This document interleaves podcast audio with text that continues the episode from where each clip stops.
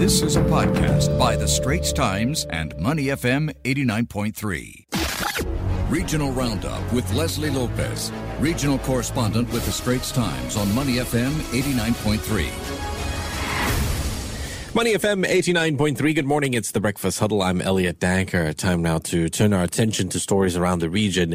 Prominent one uh, where Malaysian Prime Minister Muhyiddin Yassin has unveiled his post-pandemic exit plan for the country. The National Recovery Plan projects that Malaysia from September might be able to gradually open up its economy, social sectors, and also parliament.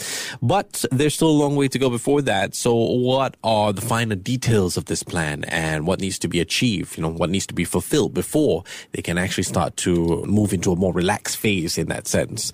Elsewhere around the region, Indonesia reported a surge in export growth on a yearly basis to an 11 year high in May, while imports also jumped could this be a sign of recovery? And over in the Philippines, Philippine President Rodrigo Duterte says he will not cooperate with an investigation into the country's war on drugs. This investigation is being planned by the International Criminal Court. Human rights groups, meanwhile, are calling it a la- landmark step. Let's find out more about this and more with Straits Times regional correspondent Leslie Lopez. Leslie, good morning. How are you? I'm good. How are you doing? Not too bad, sir. And uh, it's nice uh, that there's some good news coming out of Malaysia. There's a plan in place. There is hope in place. A four-phase post-pandemic exit plan for Malaysia announced by Prime Minister Muhyiddin Yassin. What are the finer details of this plan, Leslie? Well, you know, for starters, I don't think, well, certainly Malaysians are not calling it an exit plan because the plan was kind of bereft of any financial assistance between now and you know even in September when they when things they hope will reach some kind of you know uh, normalcy where they can try to ease down this lockdown, but and really the government has not dealt with the challenges of the education and economic sector.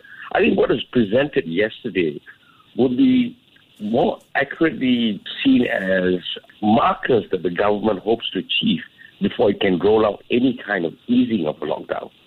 And because of this, the reaction has been fairly negative actually to this to this plan because so and that's quite worrying because Malaysians aren't holding back their feelings of unease against this persistently high rates of infection which continue to continue to be posted uh, daily. Deaths have numbered 101 yesterday alone, mm. bringing the number of people who have succumbed to the virus to past 4,000. And there's stumbles in the vaccine rollout, which the government says will only peak sometime in July. So, you know, the question is what happens between now and then. So, you know, I think there is frustration that, you know, people people want to see fewer numbers they want to get the economic sectors going, and these lockdowns, you know, which come and go, people fear that they are uh, worried that these things are not being effective enough. So, in reality, Malaysia is actually in a kind of a very precarious place because the pandemic is far from under control, and the re- the economy is reeling. You know why? Generally, it's it's blamed that government mishandling. You know, but the thing is that also I think public needs to take uh, share of the blame. Poor adherence to SOPs are a problem too. Uh, but I think what we need really is a very aggressive testing and tracing regime, which probably will help. So that is what health experts are pushing for. And it would be, I think, welcome if the Muhyiddin government could do that in the coming days. And, and give us an assurance in the coming days. That is so true. That is so true. I mean, the testing, aggressive testing, finding the problem is, is always best, right? But then comes the question, can you test? And if you can't roll out that kind of testing, why? I wonder though, Leslie, uh, Malaysia's King Sultan Abdullah Ahmad Shah will meet eight other Malaysian monarchs in a special conference of rulers conference this afternoon. And one of the things we're expecting is a discussion on the handling of the COVID crisis by Muhyiddin's administration. I got a couple of questions about this. I mean, for starters, why has it taken only a year, you know, or a little bit more than a year before we have some kind of a progress assessment? It's quite a while, right? You're right. You know, I think because Malaysians are so are very unhappy about the government's handling is what is the particular is the reason why the rulers have decided that they need to intervene. Hmm. Now, this meeting is going to be crucial, not just for Muhyiddin, but also for the royal households. I think the fact that the sultans are meeting is because, like I said, the growing unease over the government handling of the crisis. It is which has not just undermined the political prestige of the Muhyiddin government, but also the royal households. You know, that's because the state of emergency that the government declared can only be supplied with consent from the king. Right. And if you recall, uh, Muhyiddin requested for it for the first time in October. Rulers met and decided against this. The current emergency was granted by the king alone. So I think this is going to be a major issue.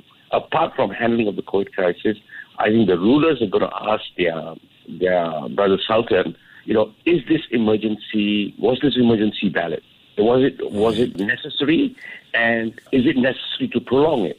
You know, should Parliament convene? So all of these questions I think, are going to be asked today. And these are issues that Malaysians, political parties, ordinary Malaysians are going to look for clarity on. Mm. You know, so this is going to be. I mean, I think it's going to be an interesting meeting because how the Sultans decide will have an impact not just on the Muhyiddin government but also on the royal households itself. Mm. So there's a lot of stake here today. This podcast is available on our audio app. That's A W E D I O. Like us and rate us. And now, back to our podcast episode. It's almost as if there's two layers of decision makers, and it's always easy to look at the big boss if things go wrong. The big boss in this situation is Muhyiddin Yassin, right? So his political yeah. future, then, he's walking a tightrope right now. Mm, very much so. Very much so. And I think, you know, it comes against a backdrop of, you know, there is loud noises from. Mm you know, his political allies like UMNO, which are saying that look, you know, we're going to pull the plug. Oh, you know, I don't think we don't think we can we can continue with this government. You see, the I think the reality is that you know because the government is being blamed for the handling of the crisis, so parties associated with the government get card at the same mm, time. Mm. So you know, and people looking, I know, for particularly like parties like UMNO, which is looking for some kind to of making some kind of a comeback in the next next general election, yeah. they've got to worry about these kind of stuff. So, do you want to be associated with, you know, because um, several of the senior ministers in the current cabinet, and especially those uh, directly involved with the crisis, handling uh, key portfolios like the vaccine rollout, the internal security, they all come from, they are all UMNO ministers. So, UMNO is being seen as someone that's very, very much involved in the handling of this crisis. Yes. So within the party, it is seen as, you know, is this good? Is this bad? Uh, we have to take stock. So mm-hmm. all of this are coming, you know, into uh, coming into play at this point. So, like I said, it's it's going to be interesting few days. Speaking of taking stock, Indonesia has seen its exports recover vigorously from the impact of COVID-19 pandemic. It is Southeast Asia's largest economy. What's behind the surge in these uh, export numbers? Well, it's largely uh, higher commodity prices, and also we are coming from a low base. Okay. You know, uh, imports have jumped, domestic demand also has risen. And, you know, I think uh, this is a good sign. You know, soaring prices of main commodities there is greater demand from trade partners like China and mm-hmm. the United States. Mm-hmm. So, you know, so it's mainly coal, palm oil, copper, roughly double. So, you know, you, that's these are all kind of good signs, and you know, I think this export rise is expected to continue, you know, because of the demand for commodities. Actually, so mm. you're going to see some good numbers coming out from Indonesia. Uh, Leslie, last one, we go to the Philippines for this, where their president, Rodrigo Duterte, says he'll never cooperate with an international criminal court probe into the country's deadly drug war. It's been called the landmark step for the Philippines, where this investigation is concerned. I mean, he says he's not going to cooperate, but really, does the ICC even need his cooperation? Well, you know, the thing is that, you know, Duterte is, has been very explicit, has been very, very caustic uh, with his uh, criticisms against these international community watchdogs mm-hmm. that have looked into his, um, you know, in handling of this of the drug war. He he is very very committed to it. Believes that he's doing the right thing, and he's not shown any signs of wavering. Actually, so you know for one, you're not going to get his cooperation and the cooperation of the security forces for this whole thing. I think the the international community will be going with it alone, and I wonder whatever findings they reach, how much of an impact it is going to have mm. on Duterte. You know, it's really it's it's I, at this point in time, for what we see, it isn't going to be anything major on his on his standing. Right. So, you know, we're going to see a lot of noise, but you know, beyond that, uh, Elliott, I don't think you know there's going to be much going to come out of this. All right, we've been speaking with Straits Times regional correspondent Leslie Lopez. As always, appreciate your time, sir. You take care and stay safe. Will do. You too. The Asian Insider Podcast channel is also available on Apple Podcasts, Spotify, Google Podcasts, and our audio app.